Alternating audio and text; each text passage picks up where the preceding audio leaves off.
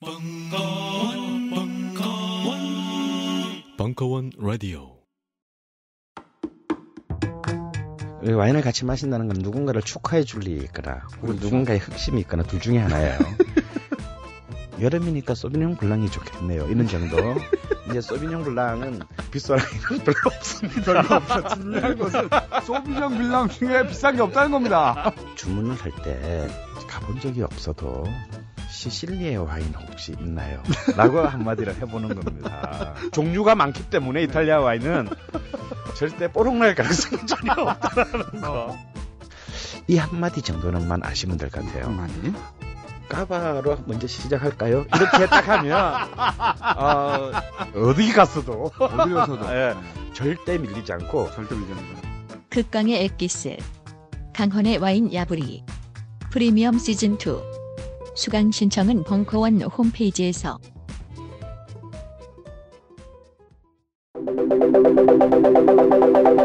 강헌의 대중문화사 시즌4 제3강 노사모 붉은 악마 촛불 집회 21세기 대한민국의 문화 정치학 2017년 4월 10일 강연 일부 시청각 자료는 유튜브 링크를 이용하세요.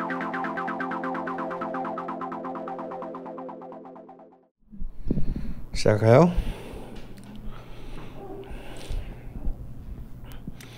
어, 우리가 지난 시간에 이 90년대 후반부터 거의 이제 20세기와 21세기가 교체되는 순간에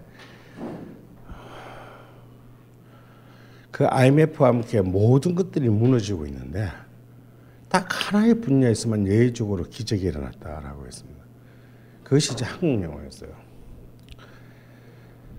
어, 그 특히 이제 그 유럽의 어, 3대 영화 국가들, 그러니까 프랑스, 독일, 이탈리아가 정말 열광적으로 한국 영화를 지지합니다. 이때부터. 왜냐하면 영국 영화는 이미 망했어요. 그다음 그 시점에서 마이클 리 감독을 끝으로 어, 물론 아직까지 어, 우리의 위대한 어, 좌파 감독 갑자기 이름 또 생각이 난다. 아, 우리의 위대한 좌파 감독인 켄 로치 형이 고군분투하고 있지만 뭐 그 사람이 언제 뭐 영국 자본의 도움을 받은 적이 있는 것도 아니고 아,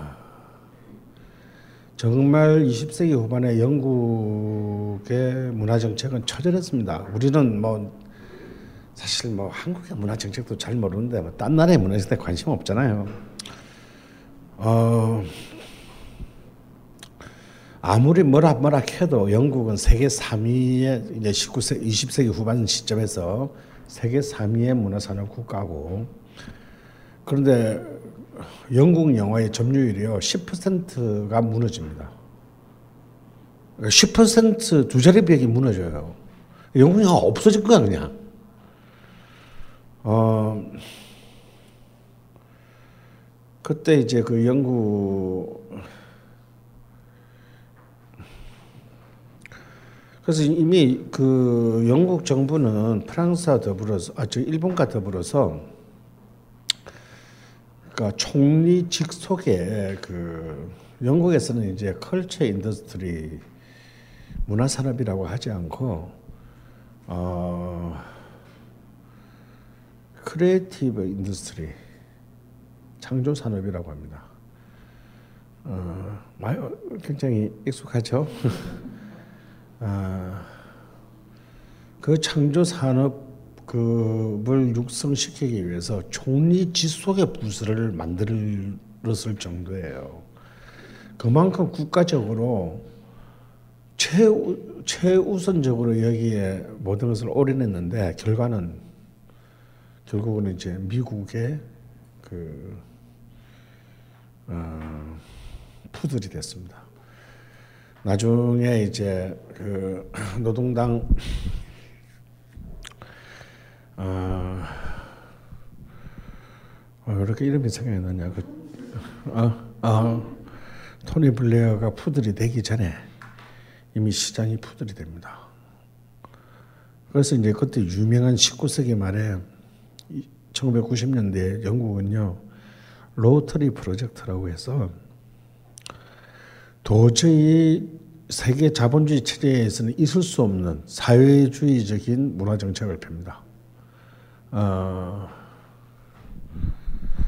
야 영국의 살아남은 여- 영화사 1, 2, 3, 4, 5의 사장님들 다 이를 좀 와봐봐. 야, 구잡으로 찍어. 영국 정부가 그 회사 구자에다 전부 뭐 2,500만 파운드인지 3천만 파운드씩을 국가가 시장의 회사한테 꽂아줬어요. 그래서 네 마음대로 해. 니들 마음대로 영화 찍어. 어? 제발 점유율 좀 올려다오. 이거는 WTO, 가트, 우루과이 라운드 전부 위반입니다. 근데 뭐, 씨, 뭐 강대국들한테 뭐 그런 뭐 룰이 뭐 중요해? 뭐, 그럼 개무시하는 거지 걔들은 급하면. 우리나라는 김대중 정부 때 한국 영화 지원하려고 온갖 그 나중에 그 미국한테 꼬투리 안 잡히려고 WTO에 꼬투리 안 잡히려고 막 온갖 꼴짝수를 다, 다 써가면서 막 어, 무슨 협동조합 뭐, 어, 뭐, 뭐, 뭐 어쩌고 저쩌고 저쩌고 뭐 해가지고 참 굉장히 굉장히 변태적인 방식으로 지원을 했어요. 아 근데 다 망합니다. 그리고 항복을 해요. 아, 이제 끝났다. 어떻게 백약이 무효다 이제. 그 같은 영어를 쓴다는 점에서 더 영국은 불리한 것이 여러분도 지금도 영국 출신의 배우들 많아요. 뜨는 순간 다 헐리우드 가버립니다. 영국 출신의 감독 아직도 많아요. 헐리우드에. 살짝 뜨기도 전에 헐리우드 이미 다 데려가 버려. 그럼 여러분은 여러분이 영국 감독인데 낮이 뜨지도 않았는데 솔직히 헐리우드에서 오라 그러면 아이씨 그런 쓰레기들하고 너네랑 일안 한다. 그런 사람 한번 손 들어 보세요.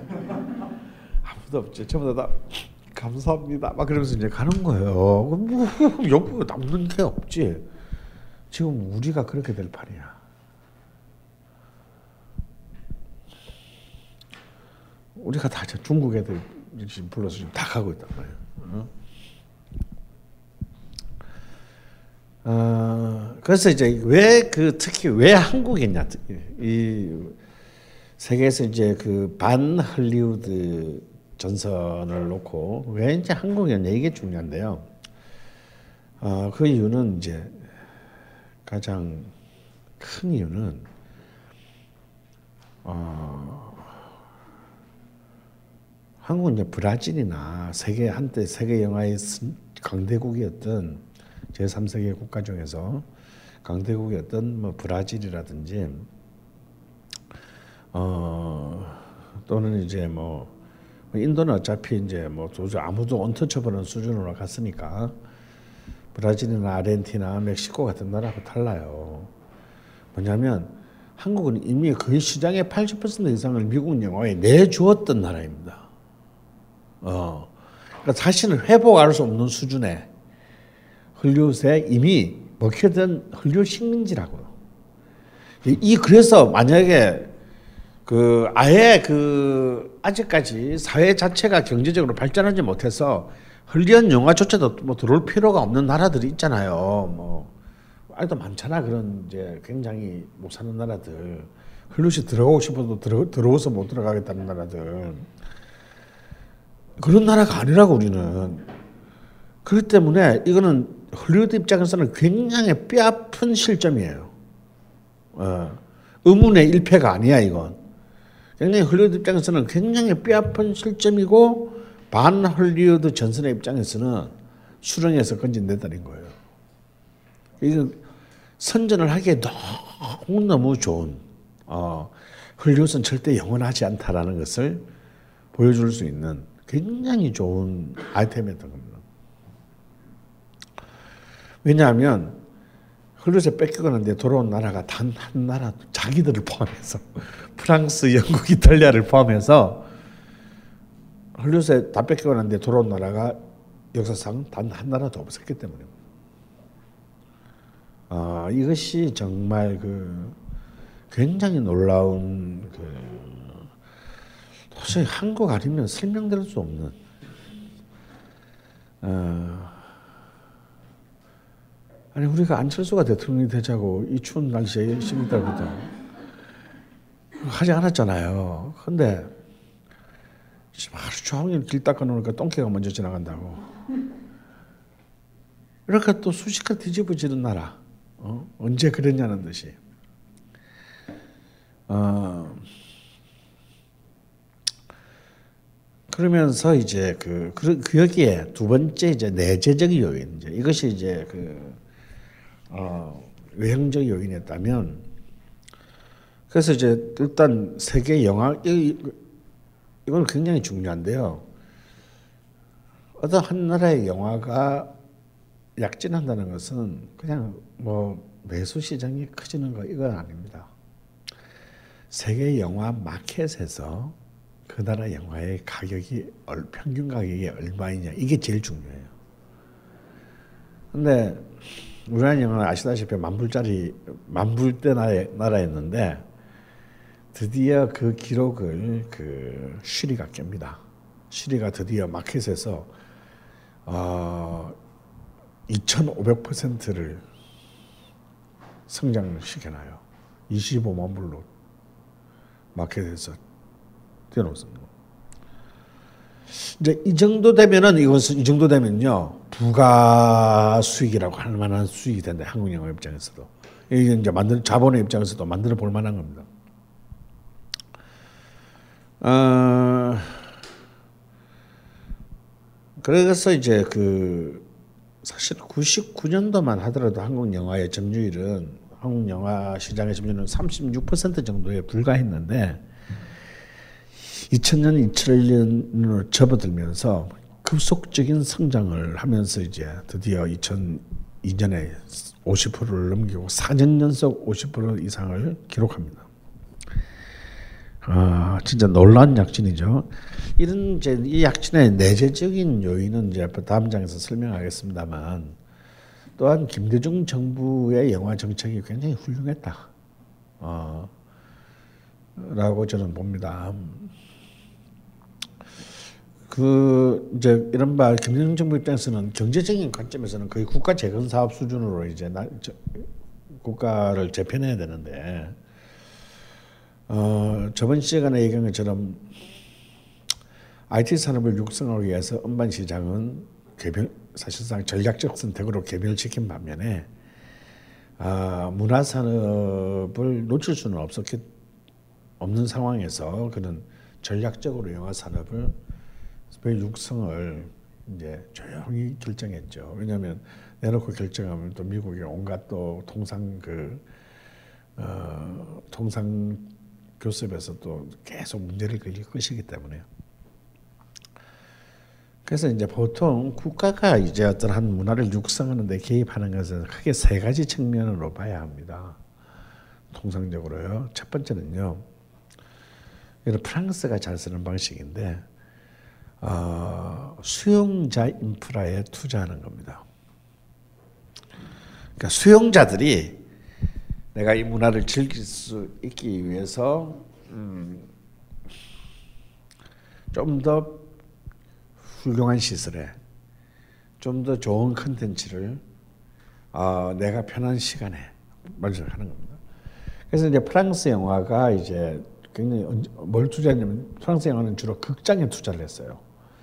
극장은 다 개인 거잖아요. 근데 개인 거지만 극장 자체가 이미 공공적인 공간으로 공공적인 문화 공간으로 판단하고 그래 극장에서 극장을 증축한다든가 그다음에 극장의 내부 시설을 뭐 업그레이드 한다든가 그다음에 영상기 같은 음향 장치 같은 것을 교체할 때 정부가 50%의 지원을 해주는 겁니다.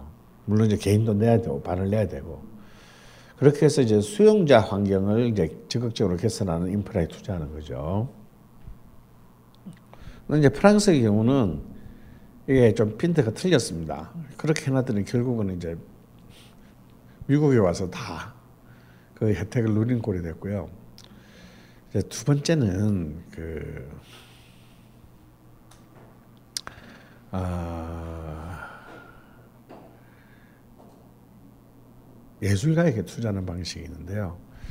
이 예술가에 대한 투자의 방식이 사실은 이제 이 투자의 가장 핵심입니다. 아까처럼 투자 자본에게 영국처럼 무식하게 그냥 지원하는 방식이 있고요. 두 번째는 이제 독일이 잘 쓰는 방식인데 어, 자국의 컨텐츠를 육성하기 위해서 원 플러스 원 정책 같은 겁니다. 네가 관객을 이만큼 확보하면 와, 아무것도 안 하는 놈한테 돈을 줄 수는 없으니까 네가 예를 들어서 100명의 관객의 표를 몰아오면 100명치의 관객 표를 지원 그 액수를 지원하는 겁니다. 중앙정부와 지방 지방정부가 그러니까 수입이 더블링크이 되는 거죠. 그렇게 해서 이제 많은 사람들로 하여금 이런 그 이 작업을 이렇게 유혹을 매력을 가지고 뛰어들게 만드는 이제 이른바 예, 문화 산업 쪽으로의 어떤 인력 유도의 방식이 있습니다. 어, 우리도 이제 대학로에서 왜 여러분 왜 연극표 왜 한때 대학로에서 왜 연극 뭐 사랑의 티켓인가 그래가지고 한 명분 내면 한 장값 한 장을 더 줬잖아요. 그 한 장은 누가 책임지냐면 정부가 돈을 주는 겁니다. 극단에게. 어. 이제 그런 방식들이 있죠. 근데 영화는 사실 그런 정도의 수준은 되지 않기 때문에 영화야말로 노동과 자본 집약형 예술이라서 굉장히 많은 단위의 제작비 자체가 투입돼야 됩니다. 그래서 이제 기존의 영세 영세 자본이 투자해서 영화를 만드는 방식이 90년대 중반까지 이루어졌어요. 그래서 그 이전까지 한국 영화를 만드는 돈은 도대체 뭐였냐 정체가 충무로 자본이라고 불리는 쉽게 말하면 영화 영화 산업 내부의 영세 자본들이었던 겁니다. 주로 이제 이 자본의 주체는 어디냐면 극장 체인주들이었어요. 서울 극장주, 뭐, 뭐 이런 이런 극장주들이 이제 주로 체인이고, 음, 또 이제 전통적인 충무로의 이제 뭐 극동 시네마의 뭐 먼사장, 뭐, 뭐 대한극장 체인을 갖고 있는 국사장, 서울 서울극장의 고은아 남편인 꽉꽉이 뭐 이런 분들이 이제 쉽게 말하면 한국 영화 자본의 주체였던 거죠. 그러니까 이들이 돈이 많이 있다고 해봐야 사실은 영세한 수준의 자본이고 대규모의 블록버스터 이런 데 투자할 수 있는 여력이 전혀 사실은 없는 사람들입니다. 근데 이때 이제 김대중 정부 시대에 들어와서 영화 투자 자본의 교체가 인위적으로 일어납니다. 그분도 이제 한국 영화를 1900 식민 시대 때부터 지금 1990년대가 전문 때까지 한국 영화를 지배해 왔던 이른바 토작적인 충무로 영화 자본은 이제 밀려납니다. 밀려나고 이제 강제 은퇴를 당하게 돼요. 어, 당하고 여기에 이제 이른바 금융 자본이 주로 뭐 뭐뭐 투자 뭐 이런 거 있잖아요. 그래서 이제 이 뭐 이런 금융 자본이 투자 조합의 형태로 정부와 일종의 그 어, 매칭 펀드의 대로 펀드의 형태로 만들어지는 겁니다. 이게 가령 어떤 거냐면요. 자, 내가 내가 어떤 창투사의 이제 투자자예요. 영화 저돈안 되는데 안 되는 거 뻔히 아는데 우리나라 뭐 제일 제작하면 손실률이 이익률보다 손실률 높은 걸 뻔히 아는데 정부가 자꾸 내 등을 찌르는 거예요. 해봐. 뭐 묻지 말고 좀 해봐. 어떻게 좀 해줄게. 어떻게 해줄 건데? 그럼 너 돈 얼마 있는데? 한 250억 들어가면 정부가 250 들어줘. 그러면 네가 250 내면 나도 250억 넣어주마. 그러면 500억짜리 펀드가 되는 거야. 그러면 그 펀드를 내가 운영하는 거예요. 정부가 운영할 수는 없으니까. 운영합니다. 그래서 이제 보고 이제 돈이 될 만한 데 투자하고 이제 하는데 망하죠. 어, 망합니다. 당연히 손실이 나게 돼 있어요. 어, 지금 안 망해요. 지금은 이제 더 이상 정부가 잘 들어올, 들어올 필요가 없게 됐습니다. 한국 영화 수익률이 나쁘지 않습니다. 자, 그러면 이제 이전님 이제 이 펀드 조합을 이 투자 펀드를 2년이면 2년, 3년이면 3년, 5년이면 5년 운영하고 딱 끝나면 이제 이거 털어야 됩니다. 어, 청산 청산 작업을 해야 되는데 5년 전에 펀드를 5년 딱 5년 전에 펀드를 500을 가지고 운영했는데 나중에 가 보니까 130억 손실 났어요. 그러면 정부가 130억을 먼저 까는 거예요. 그러면 이 펀드는 130억 손실 났지만 나는 250억만 넣었잖아요. 아. 그렇기 때문에 내 거는 다 보존되는 거예요. 다행히. 예. 그렇게 해서 김대중 정부 때 약 2,500, 그 실제로 한 5천억 정도를 영화 그 투자 조합의 일종의 매칭 펀드 형태로 지원을 했고 한 2,550억 정도를 날렸어요. 그 날림만 이게 얼마나 쌉니까? 2,500억 날리고 한 나라에 문화산을 끄는 것은 이거는 내가 볼 때는 기적적인 일이에요. 이 돈이면은 정말 영국 정부가 영, 영화사 하는 회사한테 꽂아준 돈보다도 작아. 어. 그 날리고 이제 인프라를 굳건하게 세운 거죠. 그러면서 이제 영화는 자연스럽게 금융 자본과 대자본의 그 결합으로 이제 가게 됩니다.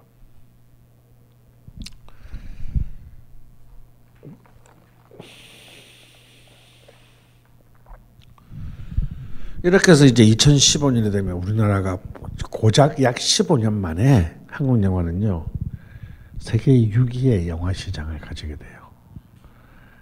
대한민국이 아니면 절대 일어날 수 없는 일입니다. 어. 그러니까 2015년에 한국 영화 시장 규모가 15억 7,800만 달러, 약 16억 달러의 영화 시장 규모를 가지게 됐어요. 그리고 미국 이외에 자국 영화 점유율이 어 50%가 넘는 전 세계 네 나라 중에 하나라 한 나라가 됐습니다. 물론 여기 통계에는 북한은 안 들어가요.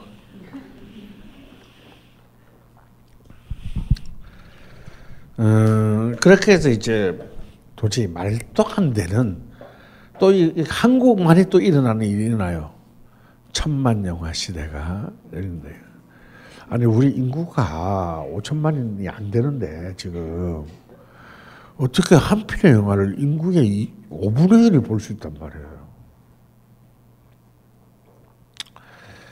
이건 좀 이런 것이 이제 이게 아직 우리가 성숙하지 못한 대표적인 사례입니다. 한국 문화가 그러니까 이제 이러면 이제 이 개떼 근성. 어. 그러니까 영화가 어떤 일종의 어 취향에 따른 문화적 소비라기보다는 사회적 소비를 하고 있다라는 거죠. 아 이거 안 보면 내가 예. 굉장히 내, 내 또래 집단, 내 커뮤니티 안에서 소외된다라는 그런 그 공포 때문에 영화를 보는 희한한 소비 패턴을 갖고 있는 나라입니다. 근데 2003년에 실미도를 시작으로 해가지고 우리나라는 총 지금 작년까지 2016년까지 총 17편의 천만 영화가 터졌어요. 그러니까 1년에 한 편 이상씩 일어났다는 얘기죠. 그 중에 세 편은 이제 외국 영화입니다. 이제 하나는 아바타고요. 어, 또 하나는 겨울 뭐시게? 예? 예. 겨울 왕국. 아. 그런 너절한 영화도 이제 천만을 봤어요. 예. 네. 그래서 보면 이제 여기서 이제 그 천만 영화들을 보면 굉장히 이 한국형 블록버스터의 특징이 잘 나타납니다. 그 첫 번째가 실미도고요. 두 번째가 태극기 휘날림이에요. 그래서 2009년도에 해운대가 천만을 돌파하기 전까지 실미도부터 괴물에 이르기까지요. 사실은 한국 영화를 어떤 유전자를 초기부터 식민세대 지배해왔던 굉장히 이상한 민족주의 혹은 국가주의적인 어떤 그런 아이템들이 다 천만을 넘었습니다. 그러니까 개인적인 오락물은 사람들 천만을 못 봐. 장르 무비 500만 못 넘어요. 하물며 모두가 많이 볼 것 같은 로맨틱 코미디나 멜로 드라마 500만 안 됩니다.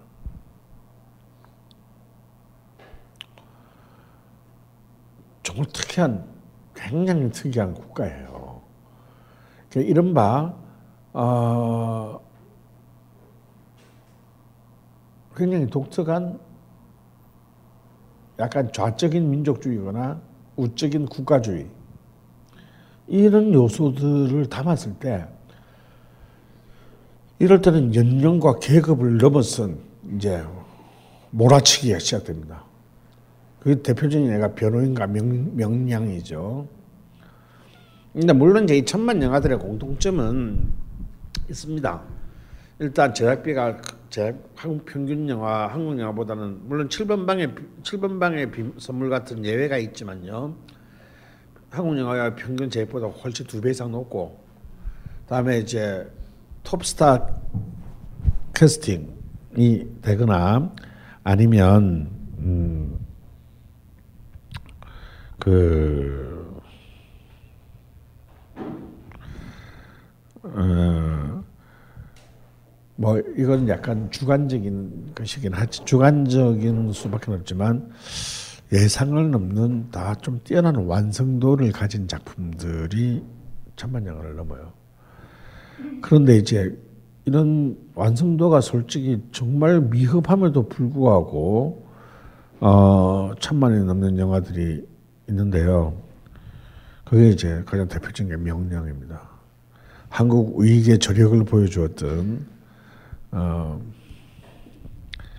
이건 정 제가 볼 때 이건 쓰레기 영화도 아니에요 정말. 아니 그 제가 이렇게 그 뭐 이순신을 미워한다든가 음, 그래서가 아니고 영화 자체가 도대체 영화가 말이 안 돼. 영화가. 우리 이순신이 아니면요. 우리는 그 굉장히 예술 영화를 본 거예요, 사실은. 거의 내가 볼 때 아방가르드야. 막. 어, 어느 편이 우리 편인지 잘 모르겠고. 어. 아니, 그리고 이건 지금 내가 왜 이걸 잘, 왜 이렇게 얘기하느냐면요. 제가 이제 이 영화를 보러 이제 제가 이때 제가 수지 살았는데 낮에 평일 낮에 슬리퍼 질질 끌고 보러 갔습니다. 근데 이제 이 용인 수지에 그 CGV가 어디 있냐면 신세계 백화점 13층인가 있거든, 10층인가 있거든요. 그 신세계 백화점 입구로 뚝 들어서 엘리베이터 타 올라가야 되는데 도저히 신세계 백화점에 오지 않아야 할 대낮 2시에 왜 늑수쿠란 추리닝 입은 아저씨들 막 등산복을 입은 할배들이 막 거기서 난 며칠면 난이 사람들이 이 영화를 보러 왔다는 생각을 못 하고 어, 신세계 야 이제 신세계도 망했나 보다. 어, 신세계가 완전 롯데마트가 됐는데 막 이러면서 이제 엘리베이터 타는데 어, 이 아저씨 엘리베이터 다 타는 거예요. 사람도 영화 볼 나이도 그, 그 수지 시집에서 전혀 본 적이 없, 없는 분들이야. 본 적이 없는 인종들이 딱 다 타더니 어, 10점까지 같이 가네. 나는 이거 뭐 시끄럽게 명랑이 그렇게 터질 줄 모르고 어느 사람들 도대체 이 시간에 왜 영화를 단체 관람을 하나 그러는데 다 명랑 명 명량 그이 관에 다 들어온대 낮 2시인데요. 제가 그 신세계 시집에서 제일 큰 거에서 봤는데 맨 첫 줄까지 낮두시에 가득 찬 건데 처음 봤어 처음이자 마지막으로 봤습니다. 그리고 영화 끝마치 그 아, 외장이 죽는 신에서 마지막 영화관에서 박수가 나오는 것도 한 3, 40년 만에 처음으로 옛날에 막 박수 치고 그랬거든요. 우려와 같은 박수가 나와서 도대체 영화를 볼 수가 없는 야, 그 순간 제가 정말 제 눈을 의심한 것이 나 이제 제 영화를 딱 처음 시작하는데 이 영화 망했다라고 생각한 이유가 뭐였냐면요. 저는 개인적으로 최민식이라는 묘를 좀 잘 아는 편인데 뭐 여러 가지 인연도 있고 또 제가 제작했던 영화에 주연으로 나온 적도 있고 또 제가 뭐 뒤에 하던 뭐 프로젝트에도 굉장히 돈 안 받고 참여해 준 적도 많고 또 무엇보다 저랑 동갑이고 음, 믿, 믿어지진 않지만 네. 굉장히 훌륭한 배우예요. 그냥 그 러시안 캐시 한번 잘못 넣는 바람에 그냥 어, 한 방에 갈 뻔했지만 굉장히 훌륭한 배우인데요. 그 최민식 같은 배우는 이제 이미 30대 때도 현장에 딱 나오면 촬영을 현장에 딱 나오면 카메라 돌기 전부터 이미 현장을 장악합니다. 폭력적이어서가 아니라 그만큼 이제 영화를 자기화하고 그 리듬을 만들어내는데 정말 천부적인 감각을 지닌 배우예요. 그래서 사실은 같이 이제 신인급 배우들이 하기가 너무 쉬워요. 분위기가 딱 잡히기 때문에. 각이 우리 흔히 하는 말로 야 씨발 민식만 나오면 현장에 각이 딱 잡혀. 딱 이제 이런 말을 하는 거예요. 감독이 direction 하기가 너무 좋은 거예요, 그냥. 그리고 굉장히 영화가 혼자서 튀어서 절대로 잘, 되, 잘 되는 것이 아니라는 걸 너무나 잘하는 배우이기 때문에 단적 한 사람 한 사람에게 자기가 같이 나오는 한 사람 한다 신경을 쓰는 그런 스타일의 배우입니다. 그러니까 얼마나 그 사람들 입장에서는 막 너무너무 황공한 주연 배우인 것이죠. 근데 제가 그 명령을 보는데 그 이순신으로 분한 최민식의 눈빛이 그렇게 처음부터 끝까지 흔들리는 것을 처음 봤어요. 제가 볼 때 그는 고뇌하는 이순신을 찍은 거야. 뭔 얘기냐면 아마 영화를 안, 안 하신 분들은 그런 걸 모르실 거예요. 지금 저 배우가 매 순간 샷, 씬을 찍으면서 야, 씨발, 지금 이거 찍는 게 맞는 거야? 이렇게 찍어도 되는 거야? 지금 이거 지금 산으로 가는 거야. 지금 산으로 가는 거야. 강으로 가는 거야. 지금 그 공포가 매 씬마다 있어요. 그러니까 그 유일한 그거는 주연 배우가 한 명밖에 없는 영화잖아. 여주인공도 없고. 영화를 전체를 끌고 가야 90%를 끌고 가야 될 배우가 나 좋댔다. 이런 눈빛으로 영화를 찍고 있는 거예요. 실제로 그 영화가 촬영이 끝났을 때 최민식이 그랬답니다. 이거 망해가 완전 이게 내 인생의 마지막 주연 영화가 될 것 같다고.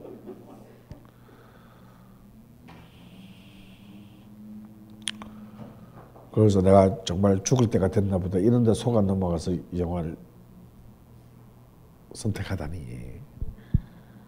그런 정도로 내가 보기엔 영화에서 완전 완성도에 있어서는 완전 개마구리였는데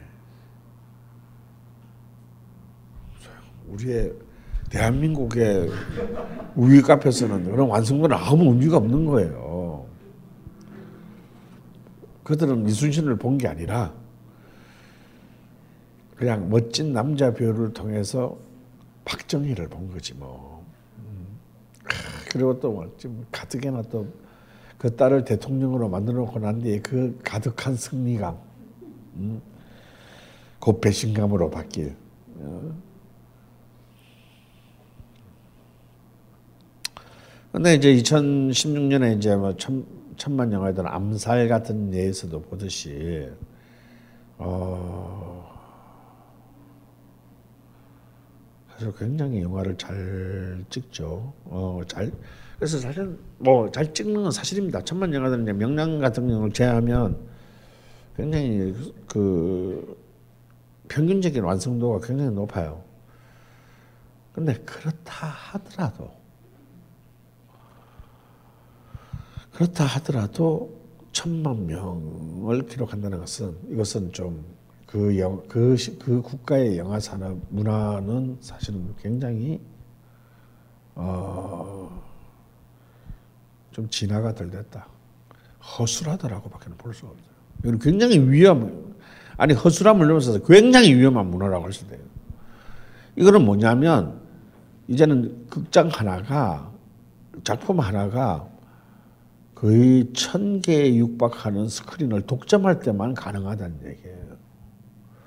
그러면 멀티플렉스를 만들 이유가 없지. 그럼 다시 전부 다 옛날 대한극장 시절로 돌아가야지 뭐. 한 번에 2,500명씩 들어가던 그 시대. 어? 그걸 왜 귀찮게 찾아가기 힘들게 방으로 쪼개나? 어차피 어차피 극장 10개 있는데 10개 간에 9개는 같은 영화 하고 있는데 뭐하러 찾아가기 힘들게 방을 쪼개나요?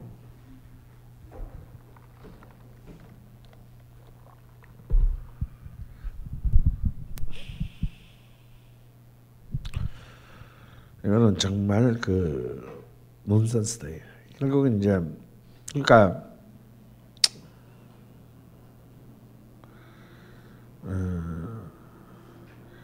그래서 천만 영화가 천만 영화가 한국의 이, 이 빈약한 스크린 수, 극장의 스크린 수를 생각한다면 천만 영화가 나온다는 얘기는요. 어,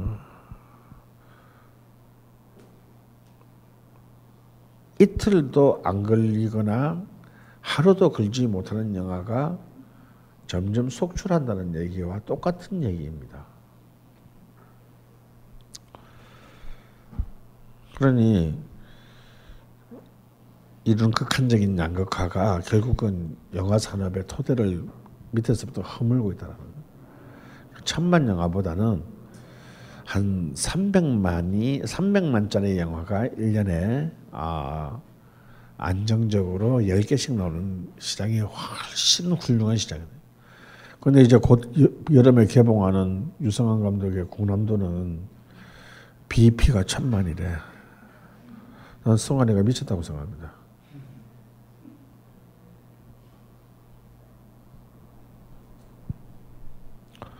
얘가 작년에 베테랑을 찍더니 베테랑을 천만을 하더니 그냥 맛이 간 것 같아요. 결국 이 IMF 시대의 예외적인 영화 산업의 약진은 저는 이 금융 벤처 자본 새로운 어떤 또 투자 시장을 어, 노리고 이- 있던 한국의 이제 이 벤처 자본가 사실 한국만의 자본이 아닙니다, 여러분.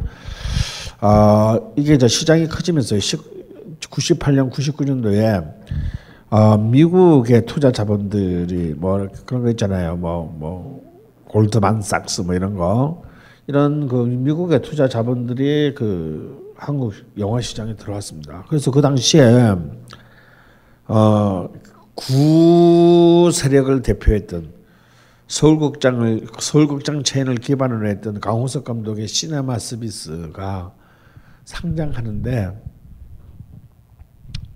미국의 다섯 번째 투자 투자사가 어 인베스트먼트 회사가요 2천만 부를 투자했어요.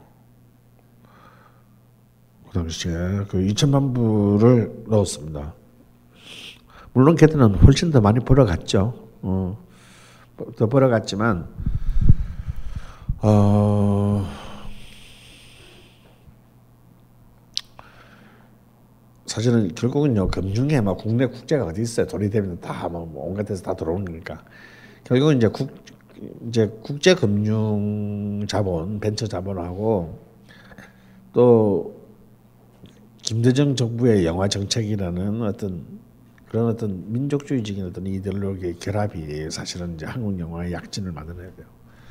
그래서 이제 이 97년에 이제 1조를 돌파했던 한국 영화가 2002년이 되면 5년 만에 3조를 3조 4,780억을 돌파합니다.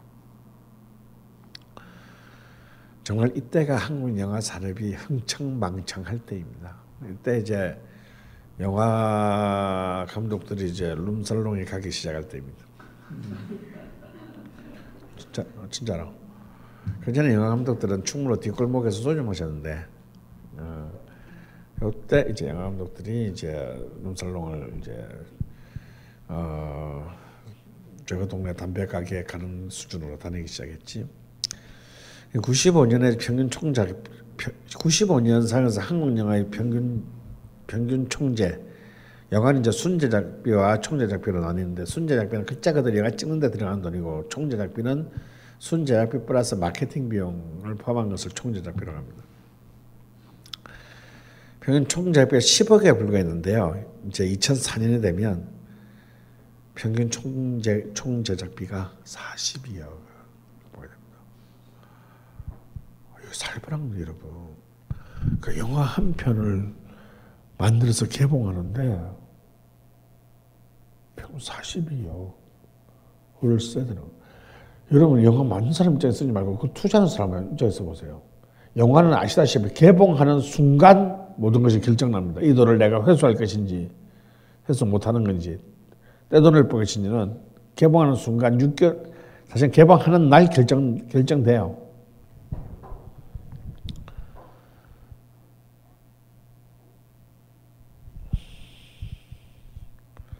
그럼 40억은 아무리 인플레이션이 됐다 하더라도 굉장히 큰 돈입니다, 여러분. 만약에 현찰 42억 돈이고 저 삼성동, 역삼동에 나가면요.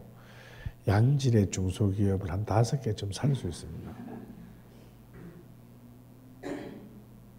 저 40억 들고 나가면 회사 한 다섯 개, 양질의 회사 다섯 개 살 수 있어요. 근데 그걸 영화 한 편에 넣는다고 생각해 보세요. 근데 우리 이제 우리도 이렇게 보면 그렇잖아요. 영화 보면서 아이 씨발 이걸 영화라고 만들었나 이거 아유 씨발 내가 찍어도 이거보다 잘 찍겠다 뭐. 정말 이런 거 이런 거 만들고 있는 아직도 이런 거 만들고 있는 놈들이 있나 뭐 이런 뭐 그런 영화 많잖아요 한국 영화 중에 바로 그런 영화들이 네, 회사 다섯 개 살 수 있는 돈이 들어간 거예요.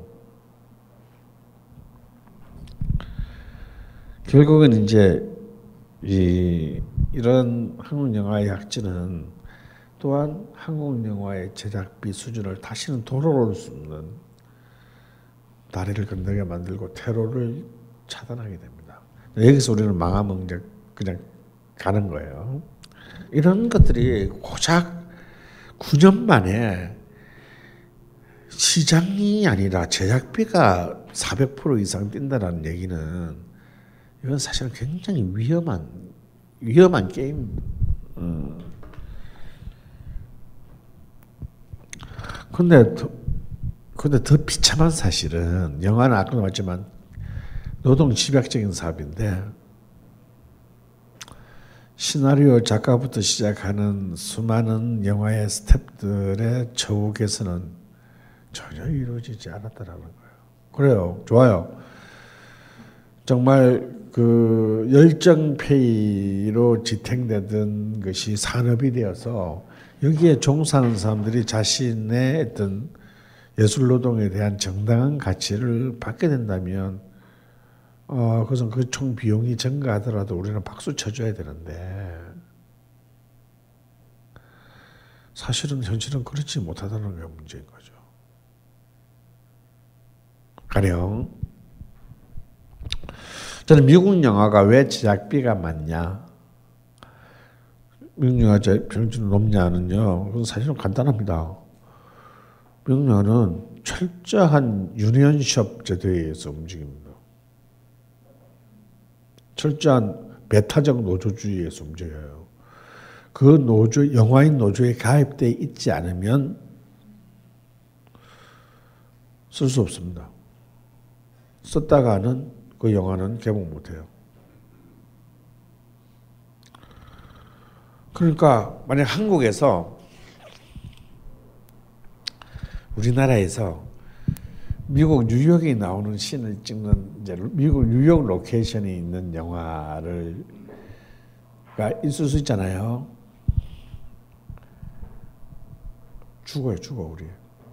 뉴욕 씬 찍느라고 한국 영화 제작비 전체가 다 들어갑니다. 왜냐하면 걔들은 딱, 딱 정해졌거든. 모든 그걸 미국에서 다 대우를 해줘 현장에서부터 다 대우를 해주고 다 계약을 해줘야 되고 주급으로 줘야 되고. 이번에 그 이번에 이제 그 저기 뭐야. 어, 미국으로부터 100% 투자를 받아서 이제 그 봉준호 감독이 옥자를 이제 다 찍었어요. 6월달에 여름에 개봉하는데. 오, 제작비가 5,700만 달러입니다. 음, 그럼 얼마냐 씨발. 한 600억. 5,700만 달러를 100% 넷플릭스가 넷플릭스가 투자했어요. 근데 이제 거기에 한국인 프로듀서가 저랑 같이 영화했고 그 여왕의 어, 저기 뭐 태양의 후예 제작자였던 아이가 이제 그 한국인 프로듀서로 갔는데 어 그래서 얘를 통해서 제가 좀 얘기를 제작 과정의 얘기를 많이 들었습니다. 그 이제 한국 쪽 이거 프로듀서가 이제 한국 쪽 프로듀서랑 그쪽 투자사 쪽에서 또 위임한 프로듀서는 또 왜냐면 넷플릭스는 네트워크이지 제작사가 아니잖아요. 투자만 했지. 그럼 이걸 또 프로듀서를 누구한테 위임했냐면 브래드 피트 프로덕션에게 위임을 한 겁니다. 그래서 브래드 피트 형이랑 놀던 애들이 이제 이 옥자에 미국 쪽 프로듀서로 붙은 거예요. 그 일단 여기서 이제 이 한국 쪽 프로듀서 라인들을 조수로 보는 거지. 이런 이런 미개인들이랑 작업을 해야 되나 뭐 이제 이런 여기서 또 이제 역시 이제 정말 또 어, 민족주의적인 반감이 어, 실제로 그런 그런 알력과 대결은 어쩔 수 없이 있을 수밖에 없고 결국은 이제 한국 쪽 프로듀서의 해고로 모든 것이 정리됩니다. 어, 그래서 내가 그 얘기를 듣다 너무 분해가지고 야 씨발 그렇게 계속 당하고만 있었던 거야 막 그랬더니 아니요 형 나도 한번 이길 뻔했어요 그랬더니 뭐 그랬더니 한마디 말을 핑계로 삼아가지고 너 인종주의자지 어?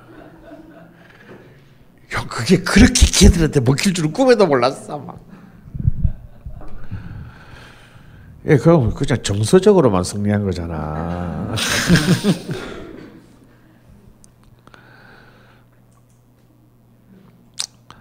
얘는 잘리고, 음, 근데 정말 이제 이런 거죠. 정말 5시까지 촬영. 그, 오후 5시에 놓고 나가는 거예요. 아 30분만 더 찍으면 10시 끝나는데, 그거 못 끝내면은 하루가 더 추가되는데, 없어, 그런 거. 그러니까 정말 완벽하게 완벽한 플랜을 세우고 그기에 맞는 것을 정확하게 딱딱딱딱 그때 해내지 못하면 이거는 뭐 답이 안 나오는 뭐냐 결국 결국 그 룰이 만들어지기까지 미국 영화 노동자들이 얼마나 많은 희생이 있었겠어요. 영화는 결국 사람이 만드는 것이고 그 현장에서 만드는 영화인들이 들의 노동이 존중되지 않으면 훌륭한 영화가 지속적으로 나올 수 없다라는 사실은 그 법칙 위에 훌륭한 영화가 있는 거예요. 그래서 또 잘난 놈들은 그만큼 엄청난 어, 이익을 가져가는 것이고 그리고 그 잘난 놈들이 잘나게 해서 돈을 덤정을 가기, 가지러 가기 전까지의 스탭들은 응당한 또 그게 맞는 또 자기 노동의 대가를 받아야 하는 거예요. 그러니까 우리가 저걸 시나리오라고 쓴다라고 말하는 수많은 허접한 훈련 영화들이 있지만 훈련 영화들의 평균 시나리오비는 어, 250만 불입니다. 약 30억이에요. 우리나라의 그 시나리오비는 아직까지 평균 5천만 원을 넘지 못하고 있습니다. 1년에 영화 한 편 못 씁니다. 여러분 아시다시피. 음, 아주 막 귀신같이 써야 한 2년에 한 번 쓸 수 있겠죠. 그것도 이제 영화 될 수 있는. 훈련 영화가 아무리 비싸다 하더라도 훈련 영화의 평균 제작비가 7천만 달러라고 보통 보면 7천만 달러면 우리나라 돈으로 한 800억쯤 되겠죠. 음, 우리나라가 지금 이미 평균 재비가 이제 뭐 한 60억 넘었으니까 보통 한 12분의 1 정도라고 13, 13분의 13대 1 정도라고 봅시다. 그러면 시나리오 개런티를 딱 보면 5천만 원대 아까 얼마? 어, 30억 몇 배예요? 60배죠. 자, 총 제비는 13배인데 시나리오비는 60배다 이거야. 뭘 말합니까? 그러니까 역시 이 안에 내부의 이익 분배 과정에 있어서도 양극화가 설정된다는 얘기잖아요. 우리보다 훨씬 더 큰 시장을 가지고 있는 일본 영화도 일본 영화의 주연 배우가 아직까지 제가 알기로는 2억 엔을 받지 못합니다. 아 저기 뭐야 2억 우리나라 돈으로 2억 원을 받지 못해요. 그래서 이런 이런 이런 구조에서는 사실상 뛰어난 그 각 분야의 스탭들이 나올 가능성이 거의 없다. 여러분 같으면 여러분 새끼들을 그런 일 시키겠어요? 응? 재수 없어서 나 같으면 나 같아도 재수 없어서 안 시킬 것 같아. 그래서 사실은 어떤 한 분야를 육성하고 싶으면 똑똑한 인재들이 그 분야에 가야 되는 거고 똑똑한 인재 인재들을 저 어린 인재들을 그 분야를 불러 모으고 싶으면 복지가 보장돼야 되는 거죠. 그래야 가는 겁니다. 근데 이렇게 그 오로지 노동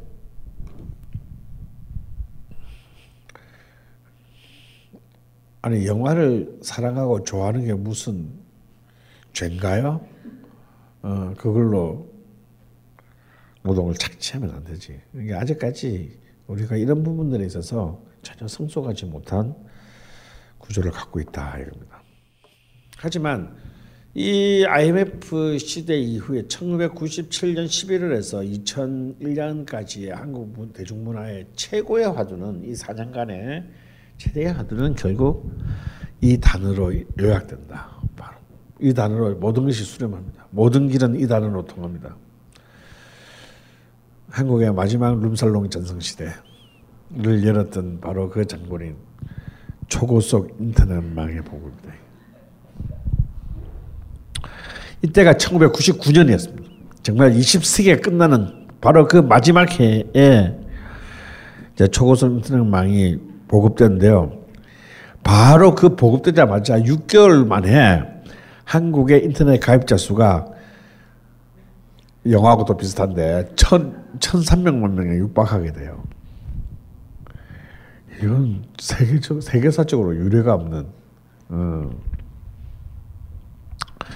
이때 한국은 이미 2000년도에 세계에서 다섯 번째 인터넷 인프라를 갖고 이제 갖춘 나라로 이제 부상했는데 이것은 정말 김대중 정부의 최대 공적 제가 볼 때는 김대중 정부의 최대 공적이면서 김대중 정부의 진짜 마지막 정, 마지막 그 출구 전략이었습니다. 여러분 그 혹시 이제 여기 계신 분 중에서 97년 11월 달이 기억나시는 분 있으십니까? 뼈아픈 기억을 가지신 분들도 많을 텐데 유년 시절에 그때 얼마나 많은 사람들이 망했고 얼마나 많은 아버지 이 땅의 아버지들이 자살했는데. 어, 뭐 여러분들은 전혀 그럴 그럴 기회도 없고 그 당시에도 어차피 우리는 못 살았다거나. 어, 아니면 뭐 집에 달러가 뭐한 몇백만 달러 있어가지고 돈을 더 벌었다거나. 아, 내가 아직도 잊지 못하는 기사가 있는데요. 그때는 한일은행이라는 은행이 아직도 있었을 때입니다. IMF 터지고 우리가 갑자기 달러가 2천 원을 넘어서잖아요. 어? 800원도 안 하던 달러가 2천 원을 딱 넘어서는데 한일은행 도곡동 지점에 어떤 아줌마가 우아하게 여행용 가방을 들고 와서 200만 불을 황금해 가는 거야. 그럼 안전자에서 얼마를 번 거야? 2천 원이니까 어, 40억. 만약에 800원에 샀다고 치면 그러니까 16억에 사서 40억에 팔았으니 24억을 번 것이지. 그저 그렇게 돈 번 사람 진짜 많아요. 요 정부 미리 IMF 터질 거라는 걸 미리 알고 그 90, 97년 초에 그 달러 막 사모았던 애들 사모았던 그 개새끼들이 있습니다. 어. 그런 새끼들을 전부 그, 기록, 그 황금하려면 다 주민등록증을 갖다 해야 되는데 그걸 하, 이재명이 돼야 됐었는데 어? 그때 황금한 새끼들만 다 추적하면 대한민국 개새끼들은 그 명단에 다 있어요. 남들은 죽어나 피눈물 나고 죽어나갈 때 지 이익만 악의적으로 챙긴 놈들 그런 새끼들은 그냥 그 인간들도 아니지. 어, 죽일래도 총알이 아까워서 못 죽이고 그냥 TK를 이렇게 그 경상북도를 제가 꿈꾸는 사, 나라가 있어요. 여기를 막 철조망으로 한열 겹쯤 이렇게 하고 막 지뢰 막 방정 2km 막 지뢰 다 묶고 그 안에 다 집어넣는 거야. 그래서 뭐 너희들끼리 사 그냥 죽든지 말든지. 그리고 너 나오려면은 이제 막 음, 팔레스타인이 뉴욕 공항을 통과하는 것보다 더 엄격한 어, 그런 애들 재산만 몰수하면 한국은 제가 볼 때는 일단 앞으로 향후 100년간 복지 예산 걱정 안 해도 되는데. 음, 일단 그런 개 같은 시대인데 그때 뭐 여러분 기억나시면 아나 제일 쪽팔렸다고 그 아, 나라에 왜 한 보유고가 떨어때라 우리 뭐 했습니까? 씨발 근무 왔잖아. 그 진짜 나쁜 놈들 아니야 걔들?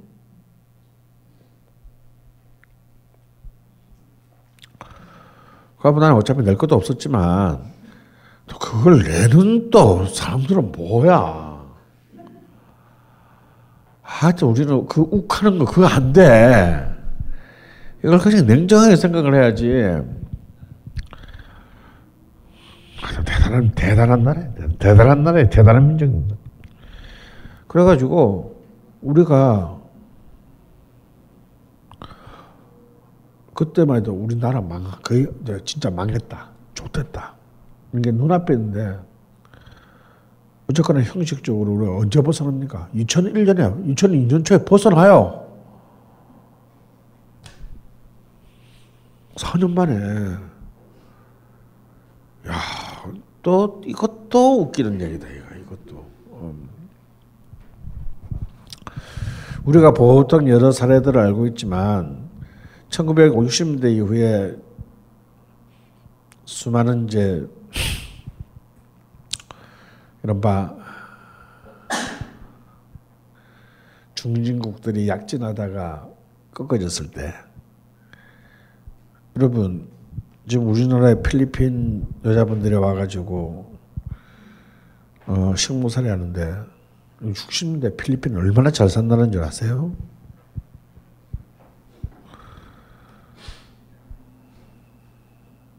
필리핀 사람들은 무시하면 안 됩니다. 지금 우리가 전례 무시하자면 멕시코 잘 나왔습니다. 아르헨티나는 당시 세계 12 국가의 경제 12 국가에 1950대 중반에 그 나라들을 다 마시가고 다시는 돌아오지 못했어요. 음. 그러니까 뭐 이상 뭐 두 다르테 뭐 이런 애들 이상한 애들 나와가지고 뭐 어? 대통령궁에서 영화 찍고 있고 어?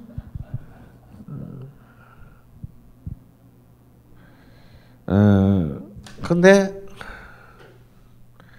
일단 기가 막히게 극복을 하는데 그 기가 막히게 극복을 하는 가장 중요한 견인차가 결국은 또 어, 사실은 그 김대중 정부의 전략적 선택이었던 사실 IT 산업을 기반으로 해가지고 내수와 외수를 혁신적으로 어, 끌어올린 것은 뭐 우리가 다 알고 있는 사실이에요. 근데 이 와중에 사실 우리는 큰 두 가지를 잃게 되죠. 김대중 정부가 IT 산업만을 쓴 게 아니고 또 내수를 진작하기 위해서 어쩔 수 없이 왜냐면 내수가 진작이 안 되면 아무것도 안 되니까 뭘 했습니까?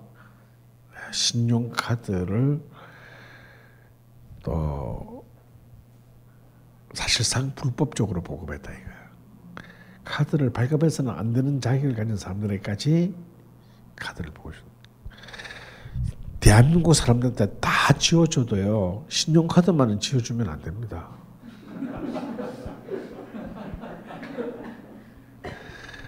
우리가 어떤 민족이에요?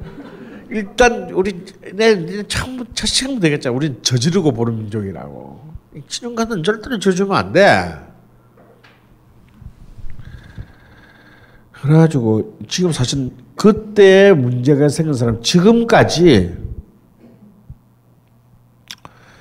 신불자로 살고 있는 사람들 되게 많아요.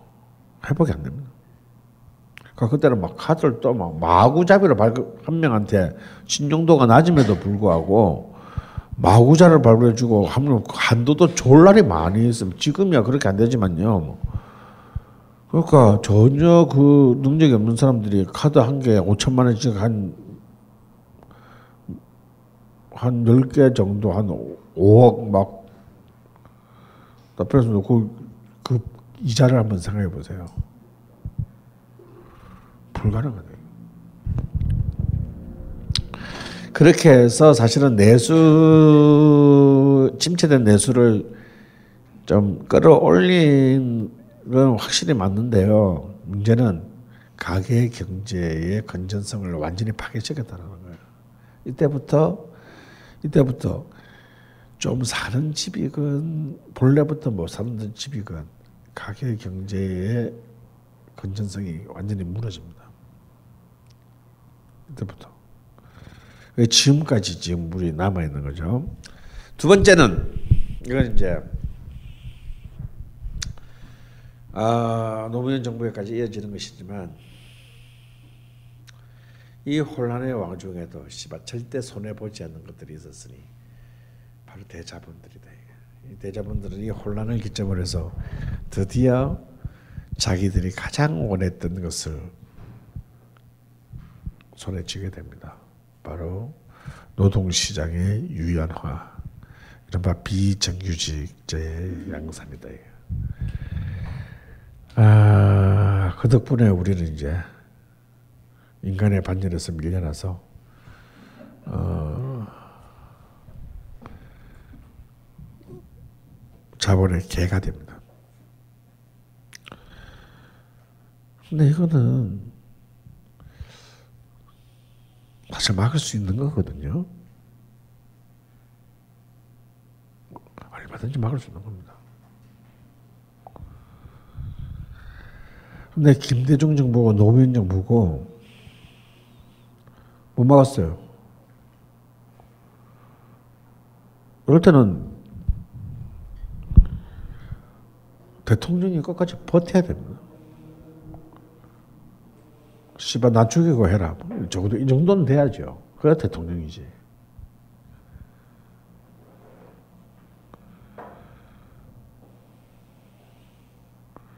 근데 둘 다 못 버팁니다.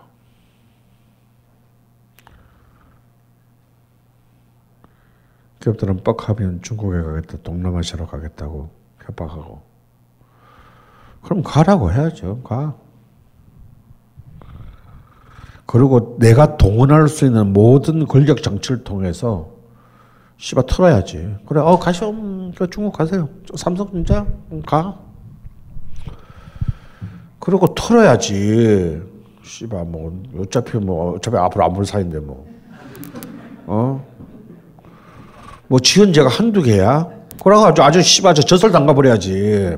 한 놈만 딱. 아, 삼성전자 망한다고 우리나라 망할 것 같아요. 어떤 나라 때 이 나라가.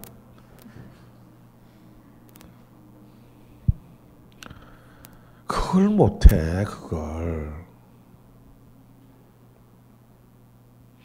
그래갖고 한다는 소리가 노, 노정권에 이른바 뭐뭐 뭐 어쩌고 뭔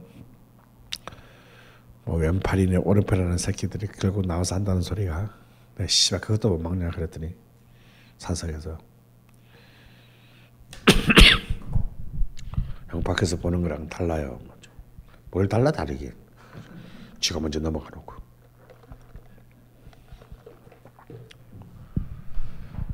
음.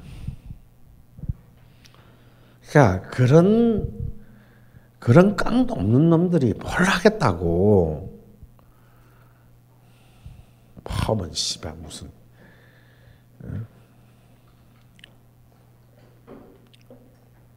그 아무도 반성을 안 해 왜? 내가 제일 답답한 거는 DJ 정부와 YS 정부에서 이렇게 노동시장을 망가뜨려 놓고 왜 아무도 반성을 안 하지? 왜 아무도 거기에 대한 책임을 묻지 않습니까?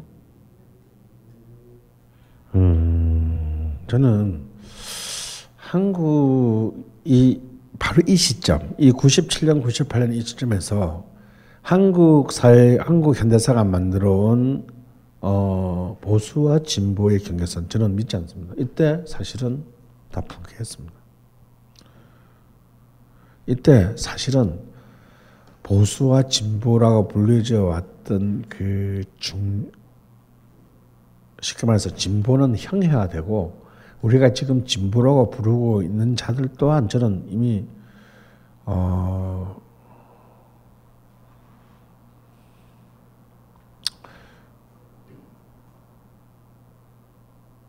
보수의 거대한 그물, 협잡의 그물에 저는 이미 그 체포되었다고 봅니다. 어, 그리고 이제 도토리 키재기 싸움하고 있는 거죠. 음, 그래도 내가 더 깨끗하다, 덜 깨끗하다. 아니지, 덜 깨끗하다고 주장한 사람은 없으니까. 음, 내가 더 깨끗하다, 내가 더 능력 있다, 뭐 이런 식으로. 왜 그러냐? 음, 굉장히 우리가 이 대목, 이 시점은 이 시점의 역사전에 한국 현대 굉장히 중요한 고비라고 봅니다. 19세기, 20세기 이때 또 뭐가 많이 생겨났냐면요.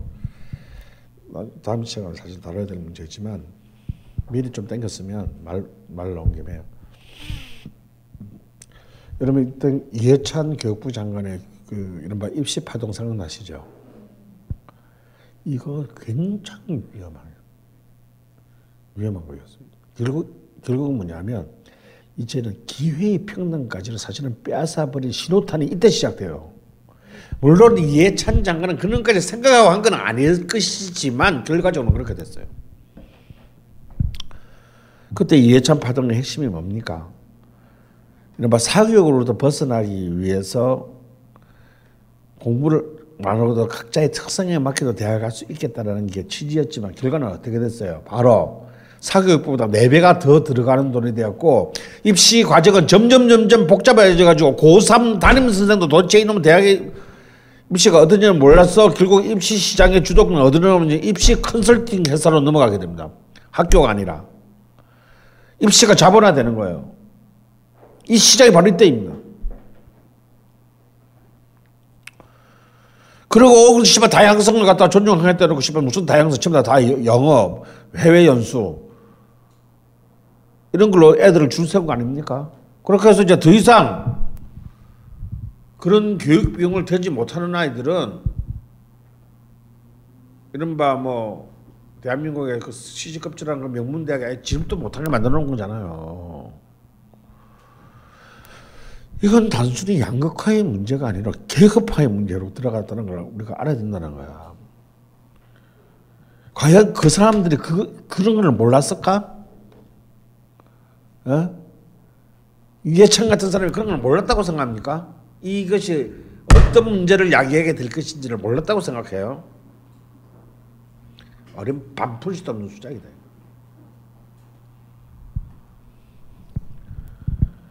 그리고 이때부터 로스쿨 얘기가 나오기 시작합니다. 의학 전문대학은 얘기가 나오기 시작합니다. 그 로스쿨 안이 어디서 나온지 아시면 여러분 기절하실 겁니다. 민변에서 나왔어요.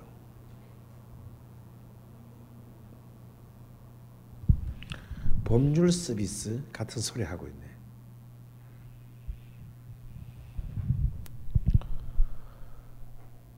결국은 이른바 흔히 말하는 상위 1%의 가문 이해고에서는 이제 우리는 판사 검사를 가지지 못하게 됐어요. 그런 특권층에서 자란 새끼들이 나중에 어떻게 법 앞에서 평등을 평등의 판결을 내리고 기소할 겁니까? 뭐 걔들한테는 뭐 따로 뭐 정의의 주사라도 있나? 어? 임용되기 전에 전부 다 주사 대책 맞으면 자신의 모든 살아온 성장 환경과 상관없이 정의, 정의로운 판결을 내릴 수 있는 씨발 그런 게 어디 있어요?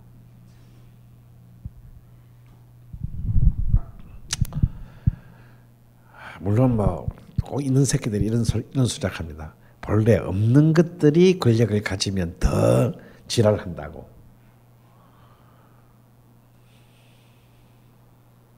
뭐 내 친구를 봐도 뭐 그런 것 같아요. 그래서 우리 국민학교 동창회에서 걔 왕따 시키고 부르지도 않아.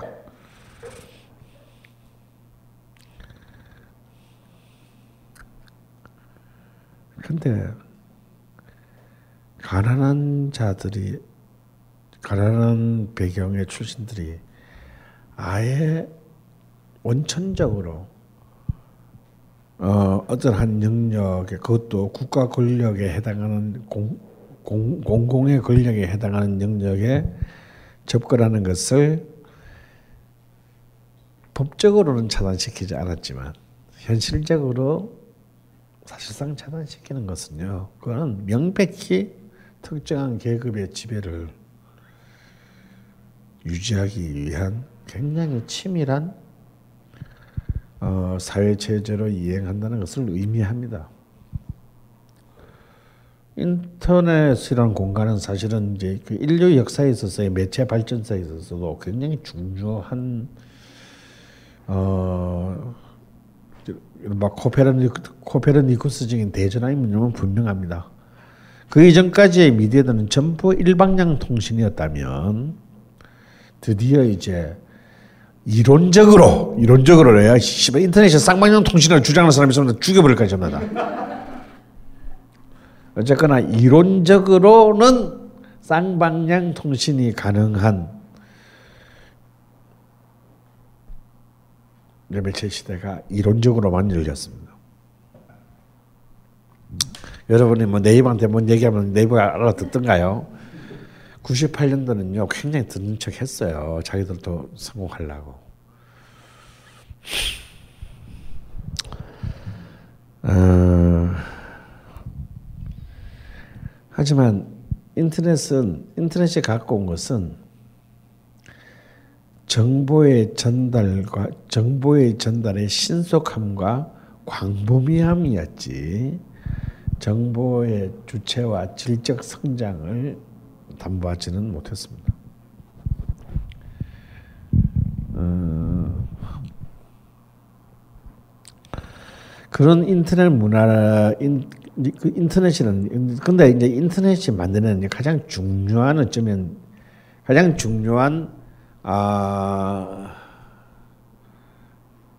긍정적인 측면이 있다면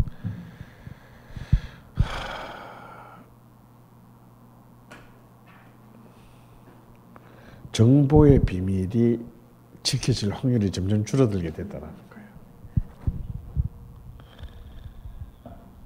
음, 이것이 이제 나중에 SNS와 스마트폰과 결합하면서 이제 그 정보의 일상적 공유는 어, 지금 이제 현대 글로벌 사회 체제에 있어서 가장 중심적인 풍경이 됐습니다. 바로 이 기반에서 여러분 기억나실지 모르지만 이른바 오양 비디오 사건이 사실죠. 사실 오양 비디오는 훨씬 그 전부터 있었던 겁니다. 오양 비디오는 90 한 90 한 5년 6년부터 있었어요. 청계천 2층에서 청계천 상가 2층에서 제가 그때 돈 많이 주고 샀습니다.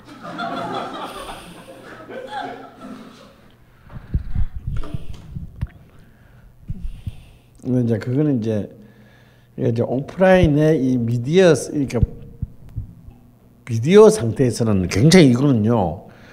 어 이건 굉장한 권력이었어요. 음, 이걸 본 자와 안 본 자로 나뉘었습니다. 계급은. 어, 어, 그리고 굉장히 고가에 팔았어요.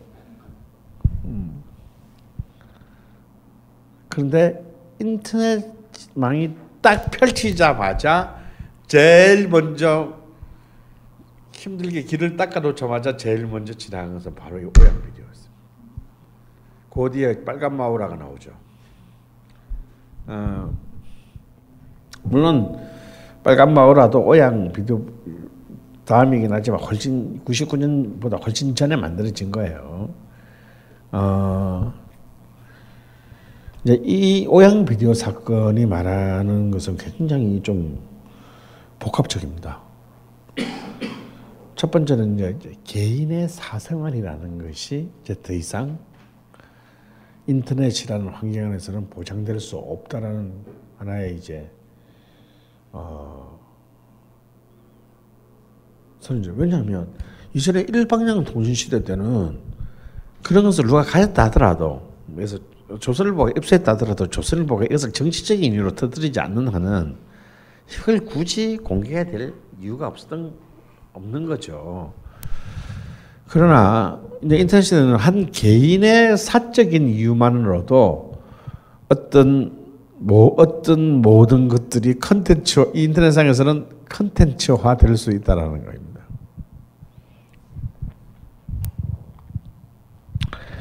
바로 이제 그 공적 생산이 아닌 사적인 이유.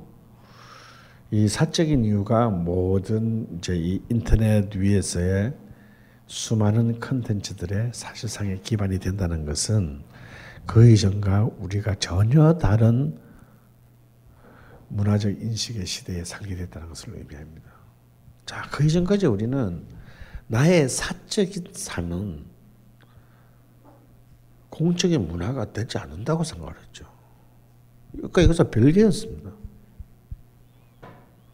그러니까 뭔가 문화적 내용이 된다라는 옛날식 단어로 문화적 대상이 된다라고 하는 것은 그냥 있는 그대로의 사적 삶의 영역이 아니라 그것이 어떤 방식으로든지 가공되고 변형된 혹은 전문적으로 어 그러니까 이 한 땀 한 땀이 들어간 어? 이런 이제 그 가공을 통해서 문화가 됐다라는 거죠. 문화적 대상이 됐던 겁니다. 됐다고 생각했어 우리는.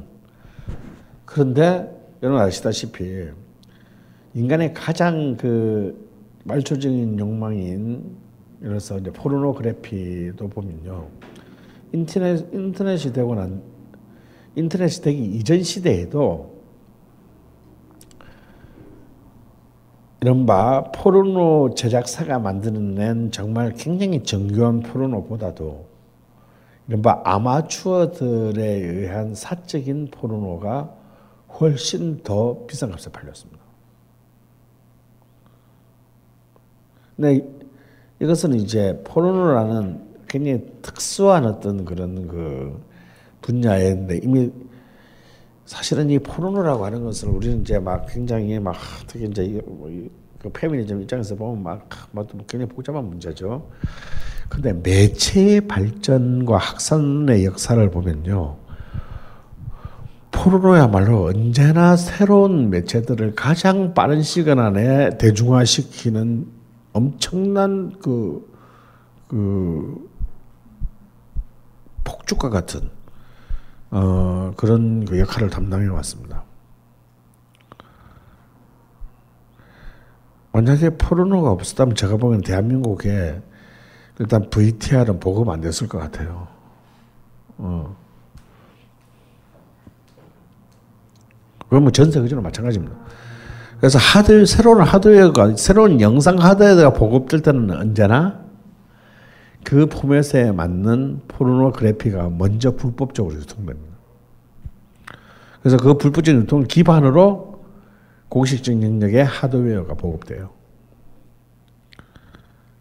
이제 그 두 개는 굉장히 이제 견인 관계 있는데 어 인터넷의 시대가 되면서 이제 놀랍게도 가장 거대 기존의 문화 문화 컨텐츠 생산 집단 중에서 가장 놀라운 비율의 고속 성장을 한 분야가 놀랍게도 포르노그래피 제작입니다. 왜냐하면 그 이전에 포르노그래피는 굉장히 미국에서조차도 래리 플린트가 연방 법원에서 승소한 표현의 자유로 승소한 이후에도 찍는 건 자유인데 그 대신에 이른바 등급제 적용으로 이것이 대중들에게 소비되는 것은 굉장히 엄격한 통제를 받아야 했기 때문이죠. 여러분 놀라운 사실은요. 미국의 뭐 R13 뭐 이런 등급 판정을 받잖아요. 그러면 에이 씨발 그걸 뭐 저 미국 땅에 얼마나 넓고 저 구석에 막저 흑장에 얼마나 많은데 뭐 그런 누가 지켜라고 생각이 쉽잖아요. 미국이 무슨 나라 그런 겁니다. 한 놈만 걸려도 영업 정지를 내려버립니다. 한 놈만 걸려도. 그렇기 때문에 극장 입장에서는 사력을 다해 이거 준수합니다.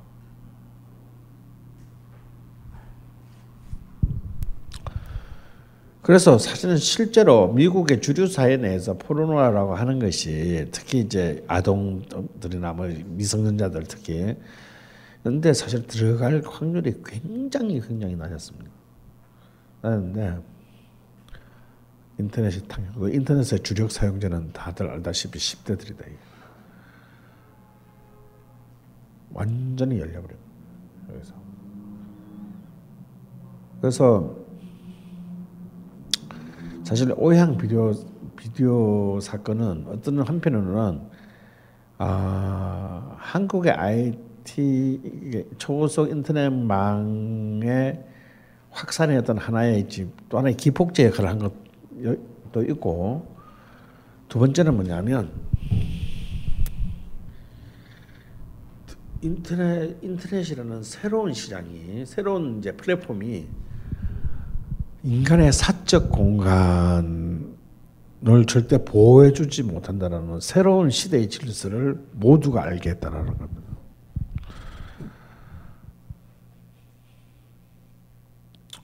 그래도 오양은 그래도 유명한 연예인이었죠. 하지만 빨간 마루라의 주인공인 여중생은 아무런 유명인이 아닙니다. 그냥 서울 뭐 강남 언저리에 사는 여중생일 뿐이죠. 어. 그런데 오양보다 더 유명해졌습니다. 그 당시에는. 어, 그런 사적인 익명성이 절대 보호받지 못하는 세계. 그래서 그런 사적인 어, 공간의 일상들이 바로 문화적 대상이 되는 다시 말해서 이것을 우리는 뭐라고 부르기 시작한다 컨텐츠라고 부르기 시작한다. 그래서 이 컨텐츠와 문화는 컨텐츠는 문화의 부분 집합일 뿐이에요. 이제는 그 문화의 영역이 경계가 파괴됐습니다. 컨텐츠 문화가 컨텐츠화 하면서 이렇게 설명해 보죠. 이전까지 방송국에서 뉴스 끝나고 하는 오늘의 날, 내일의 날씨는 문화라기보다는 우리는 정보라고 생각을 했습니다. 그죠? 근데 각 방송사들이요. 그 시간대의 시청률을 위해서 굉장히 엄청난 투자를 합니다. 왜냐하면 오늘의 뉴스가 끝나고 난 뒤에 바로 드라마가 사, 각 사회의 사활을 건 드라마가 시작되기 때문에요. 그래서 그 5분 동안은 오르는 뉴스에 어마어마한 투자를 합니다. 여기서부터 잡아놔야 되니까. 그래야 광고를 보고 들어갈 거 아니에요. 그런데 오늘의 날씨, 내일의 날씨는요, 다 모든 방송들이 동일한 소스를 받아서 하는 겁니다. 자기들이 뭐 따로 뭐, 날씨 위성을 띄우고 그런 데 아무 데도 없어요. 그냥 중앙기상청으로부터 동일한 정보를 받아서 한단 말이에요. 근데 여기서 막 갑자기 이제 막 그 앵커들이 갑자기 막 이제는 김동완 기상관이 나와가지고 내일은 바람이 불고 어, 그렇습니다. 어. 근데 이처럼 막 점점 이 여자들이 점점 막 옷이 치마가 짧아지기 시작하고 막 이 사람 자체가 이, 캐- 이 기상 그 앵커 자체가 하나의 아니 우리 날씨하고 그, 그 날씨를 전하는 그 여, 여자 앵커의 몸 사이즈하고 뭔 상관이냐고. 그래서 사실은 김동한 기상통보관이 진행하던 내일의 날씨는 정보였다면 수많은 각사의 캐릭터를 가진 것은 이거는 정보가 아니고 컨텐츠다 이거야. 그것도 어마어마한 부가가치가 걸린. 그래서 그 이제 기상 이제는 기상 앵커를 누가 주목했습니까? 기상 앵커들이 CF에 나오기 시작한다 이제 때부터.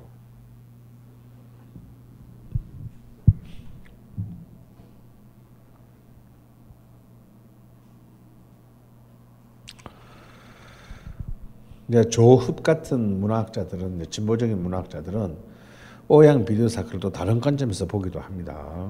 오양 비디오 사건을 어떤 의미에서는 어, 굉장히 한국 페미니즘을 격발시킨 사건으로 봅니다.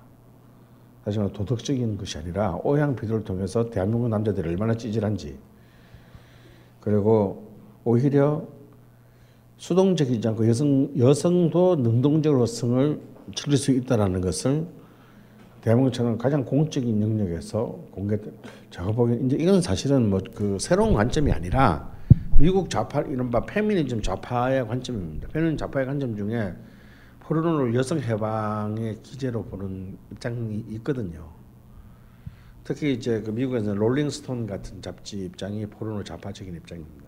그래서 꼭 그 음악 잡지가 1년에 한 명씩은 한 번씩은 느닷없이 가수가 아니 뮤지션이 아니라 포르노 스타들이 그 롤링스톤의 표지를 꼭 장식하게 돼 있어요. 1년에 한 번씩. 어, 너무 제가 보기에는 그것을 한국에 적용시키기는 좀 너무 나간 것 같고요. 어, 하여튼 뭐, 또 많은 대한민국 남자들에게 열등감을 안겨주기에 충분한 사건이긴 했습니다. 음. 이런 이제 그 인터넷 속에서 가능한 이제 수많은 새로운 어떤 그 문화적 양상이 일어났고요. 이제 그 97년 야후를 시작으로 이제 98년에 네이버가 서비스를 시작하면서 다음 네이버가 서비스하면서 포털 서비스가 이제 시대가 개막합니다. 이 포털 서비스가 결국은 이제 다 마지막 시간에 다시 얘기하겠지만요. 한국 대중문화의 재앙이 됩니다. 어, 우리나라에서 지금 하는 네이버 포, 네이버 다음이 포털인가요? 아니 포털 아니죠. 이거는 그냥 공정거래법 위반입니다.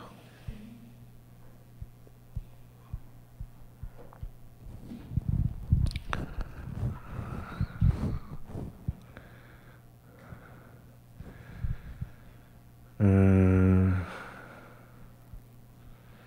자 그리고 이제 이 인터넷과 더불어서 한국의 문화, 대중 문화를 이제 결정하게 되는 아직까지 스마트폰은 안 나왔습니다만 휴대폰에 이제 보급이 시작됐는데요. 어, 99년에 이미 우리나라가 세계 3위였어요. 그러니까 아니 곧 다 다 굶어 죽는다며. 다 그리고 죽는 놓고 휴대폰 보급률은 세계 3위야. 근데 이제 이 휴대폰이 이렇게 빨리 보급된 것이 우리에게는 굉장히 정말 새로운 기회를 많이 가지게 됐어요. 휴대폰 굉장히 비싸잖아요. 그러니까 이것이 어느 정도 완만한 속도로 보급되면요. 사실은 휴대폰을 보급하기 위한 경쟁을 하지. 다른 부가 서비스를 생각하지 않습니다. 왜냐 휴대폰 파는 게 더 비싼 거니까. 근데 우리는 너무 빨리 휴대폰을 다, 모두가 다 가, 가져다 보니까 이 회사들이 다 망하게 됐어요. 그래서 어쩔 수 없이 이제 휴대폰은 이미 다 깔은 거고 휴대폰 위에 부가 서비스를 통해서 이제 수익을 창출해야 되는 소프트 생각보다 딴 나라에 비해서 너무나 빨리 소프트 이 휴대폰의 소프트웨어 시대가 빨리 당겨지게 된 거예요.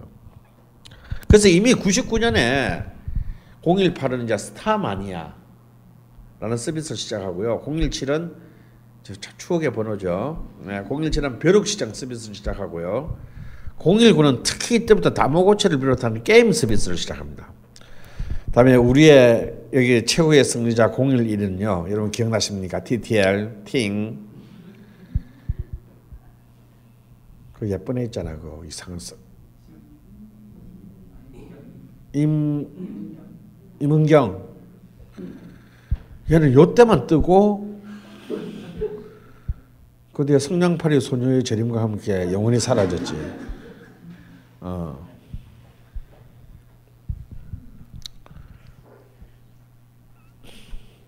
아니 휴대폰 가지고 별짓을 다 했어 우리가. 근데 이때 재밌는 게 뭐냐면 이 TTL 카드인데요. 이렇게 SK 접근법이 제일 옳았던 겁니다.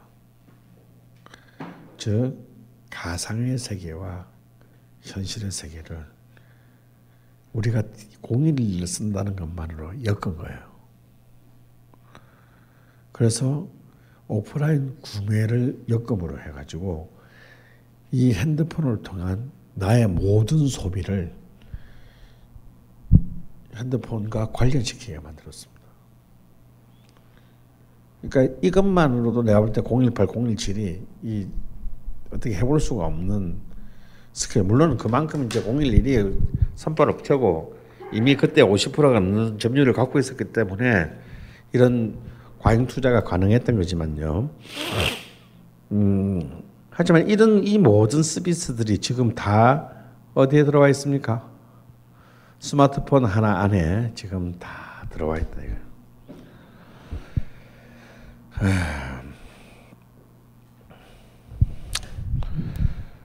이렇게 해서 이제 이 김대중 정부 시대에 이미 99년 11월에 2년도 안 돼 가지고 외환위기 극복 선언을 합니다. 그리고 이때 막 우리 기억나죠? 깡드시 세계 IMF 총재 깡드시가 또 한국은 훌륭한 그 어, 졸업을 해냈다며 치하의 말씀까지 직접 주시고 그러면서 이제 IT 기반의 이제 정말 살인적인 벤처 거품의 역사가 열풍이 시작되고 이, 이 세계의 마지막 해에 한국은 역사상 정말 다시 비견하기 어려운 소비주의의 열풍. 2년 전에는 다, 뭐 우리 다 굶어 죽을 거라 그러놓고 소, 극단적인 소비주의의 열풍 범람 속에 빠지게 돼요. 아 이때 진짜 강남의 룸살롱도 장난 아니었습니다. 기억나는 게 있대요. 룸살롱을 세 달 전에 예약해 있었어요. 세 달 전에. 제가 그때 이제 우연히 무슨 젊은 시, 그 벤처기업의 CEO들을 뭐 어쩌고 에 대한 뭐 모임에 강의를 나갔는데 이게 좀 약간 재미있었나 봐.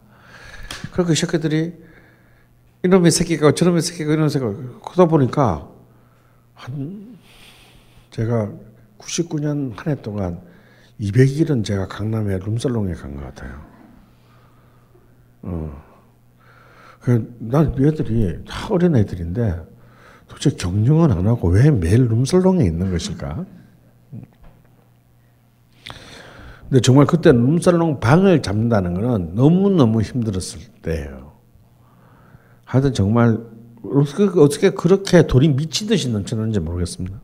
이러는 와중에 이제 이미 그 IMF 전에 시작된 유통 개방으로 인해서 이제 유통 빅뱅이 일어나죠. 이제 여러분도 잘 아는 대형 유통사들 이때 다 들어옵니다. 이런 그이이 이 거품 속에서 이제 동네 경제가 전부 이제 무너지는 거예요. 여러분 이때 90년 초반만 해도 여러분 왜 웬만한 동네에서는 다 동네에 다 있었잖아요. 어?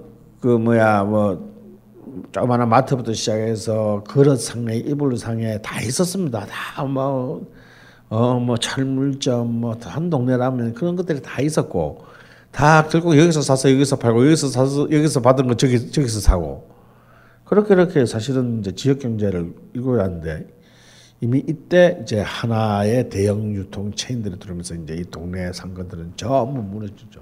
그 다음부터 어디로 가겠습니까? 사람들 다 이제 거지가 되는 거죠. 뭐. 자영업자들이. 그리고 이제 점점 편의점 체인이 공룡화되고 우리는 여기에 대한 어떤 도덕적인 그 그런 이제 기준 조차를 잡지 못하고 불감증에 빠지게 돼요. 가령 이런 겁니다. 이때부터 이제 편의점이나 체인 체인들이 특히 이제 이 98, 99년대 교촌 치킨 이런 거 정부적으로 퍼져야 되는데 여러분 있잖아요. 우리 2년 벌써 뭐 우리나라 우리 하도 빠르다 보니까 갑자기 우리 작년 여름인가 재작년 여름인가 백종원이 막 떴잖아요. 백종원이 막 온 온 예능 다 나오고 막 막 서점에 베스트셀러 1위 하고 막 하물면은 칭찬까지 해. 막 대한민국의 남자들을 부엌으로 끌어들였다는 씨발 그거 설탕 뭐 설탕만 가득 찬 그 몸에 좋지도 않은 음식까지 레시피 가지고 저는 백종원 개인에 대해서도 반감이 있지만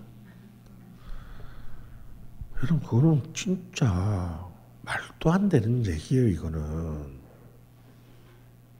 백종원은요 연예인도 아니고요 요리사도 아니고요 그냥 외식 사업가예요.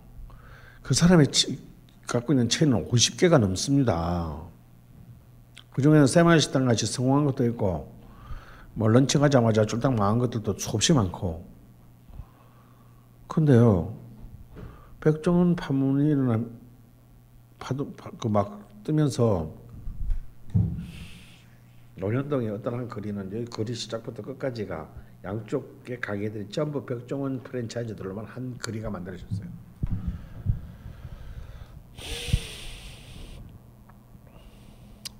이거는 명백히 공정 거래법 위반입니다. 특정한 업체를 업체의 대표를 방송사들이 아무런 도덕적 그 기준 없이 반복적으로 투입함으로써 그 사람이 만들어낸 브랜드에 대해서 소비자들로 하여금 신뢰하게 만든 거예요. 아, 걔가 돈 버는 게 배 아파서 그런 거 아닙니다. 그것이 들어서는 순간 그 마을의 독자적인 로컬 가게들은 다 망하게 돼 있어요. 왜? 체인점 왜 체인점이에요? 대량 생산, 대량 구매가 가능하기 때문에 원가를 확 낮출 수가 있죠. 사실 백종원의 음식점은 훌륭합니다. 그 가격으로 보자면 백종원의 짬뽕 괜찮아요. 4천 원짜리인데. 근데 동네 짜장면 가게에서 4천 원 받고 그 짬뽕 그렇게 못 만듭니다. 굉장히 안 돼요. 그러면 결국 백종원 하나 뭐 부자 만들자고 우리 동네의 그 수많은 그 자영업자들을 전부 도탄에 빠뜨리는데 여러분들이 기여하는 거라면 백종원은 그런 거 먹지도 않는데 그냥 집에서 푸아그라나 먹고 있는데 말이야. 그그 냉장고를 부탁해 첫 회에서 나왔잖아요. 그걸 딱 걸렸잖아. 이 새끼가. 어. 지가 그렇게 뜰 줄 모르고 처음에 그냥 그때는 말해도 소유진의 남편을 유명할 때 백종 냉장고를 부탁해 초기에 이 집 냉장고 틀렸는데 그 안에 뭐가 나온 줄 아세요? 뭐 푸아, 크라, 뭐 스누바 세계에서 비싸다는 요리 재료를 다 나왔어. 그러고 난 뒤에 몇 달 뒤에 나와가지고 씨발 설탕 친 간장 가지고 지랄을 하는데 토스트는 봐줄 수가 없더만.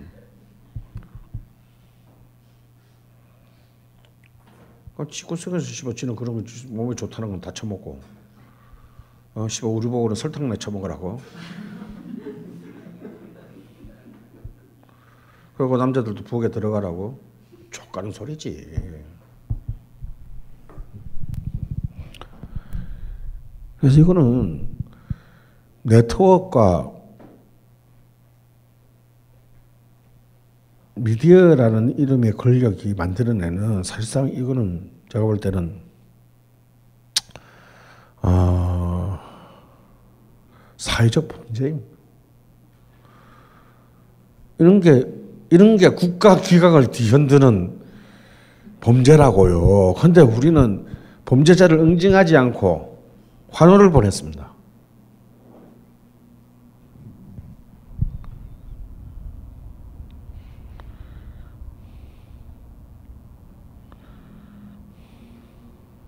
그는 방송에서 얘기를 했더니 가장 벽종이 잘 나갈 때 댓글에 딱 뭐가 달렸냐면 제가 그때 SBS에서 이제 황교익이랑 그 저기 그, 그 맛있는 라디오 때 댓글에 딱 뭐가 달렸냐면 왜 돈 버니 배 아파 그러더라고.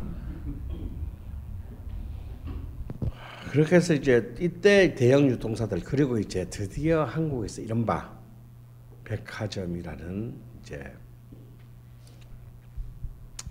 소비의 피라미드 구조 제 최상위의 피라미드 구조로서 백화점이 형성되는 것도 또한 바로 이때다라는 거죠. 그리고 이 소비의 볼람을 가장 대중적으로 확산시킨 또 최고의 역- 공로자가 있습니다. 나도 한때 중독되기도 한 홈쇼핑이다. 이거 중독되면 이건 6개월 안에는 빠져나오기 어렵습니다.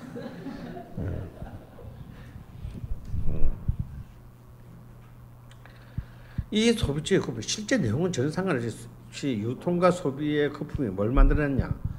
코스닥이 이제 붐을 만들어냈죠. 1999년 말에 코스닥이 2560일까지 올라갔습니다. 아무런 실질적인 부가가치 이익을 창출하지 못하고 있는데 미래 가치만으로 2560 올라갔고요. 그 거품이 쫙 빠진 노무현 때 2004년에 와가지고 357까지 떨어집니다 여기서 시가총액이 무려 68조가 허공에 사라졌어요. 이 68조는 누구 돈입니까? 예? 다 개미들 돈이에요. 다 돈 낸 줄 알고 들어갔다가 이미 이 새끼들은 이미 다 돈을 잃고 튀었고 거품이 되자 이 개미들이 갖고 있는 주식들은 전부 다 휴지가 됐습니다.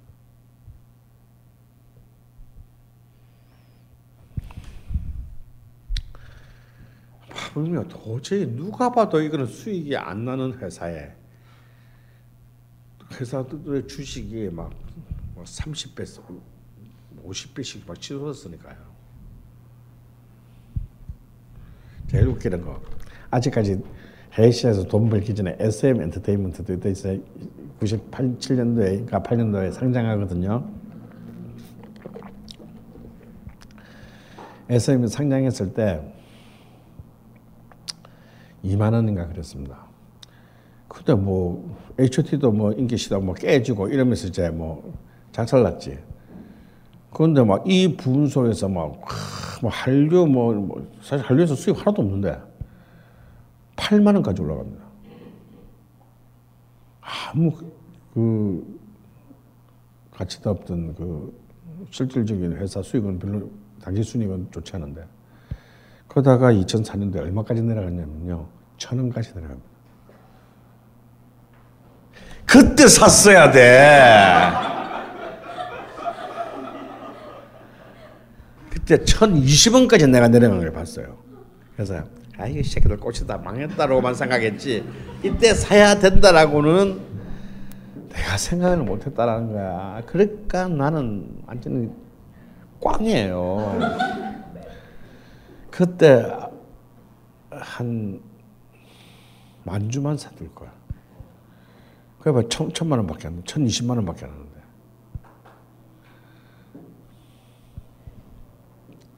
근데 바로 그 다음에 동방신기가 일본에서 터집니다. 이때부터 진짜로 돈을 벌기 시작한 거야. 그래가지고 다시 8만 원까지 가요. 이것도 대단해. 어떻게 8만 원에서 천 원 됐다가 또 다시 8만 원까지 가, 또 가는 것도 대단해.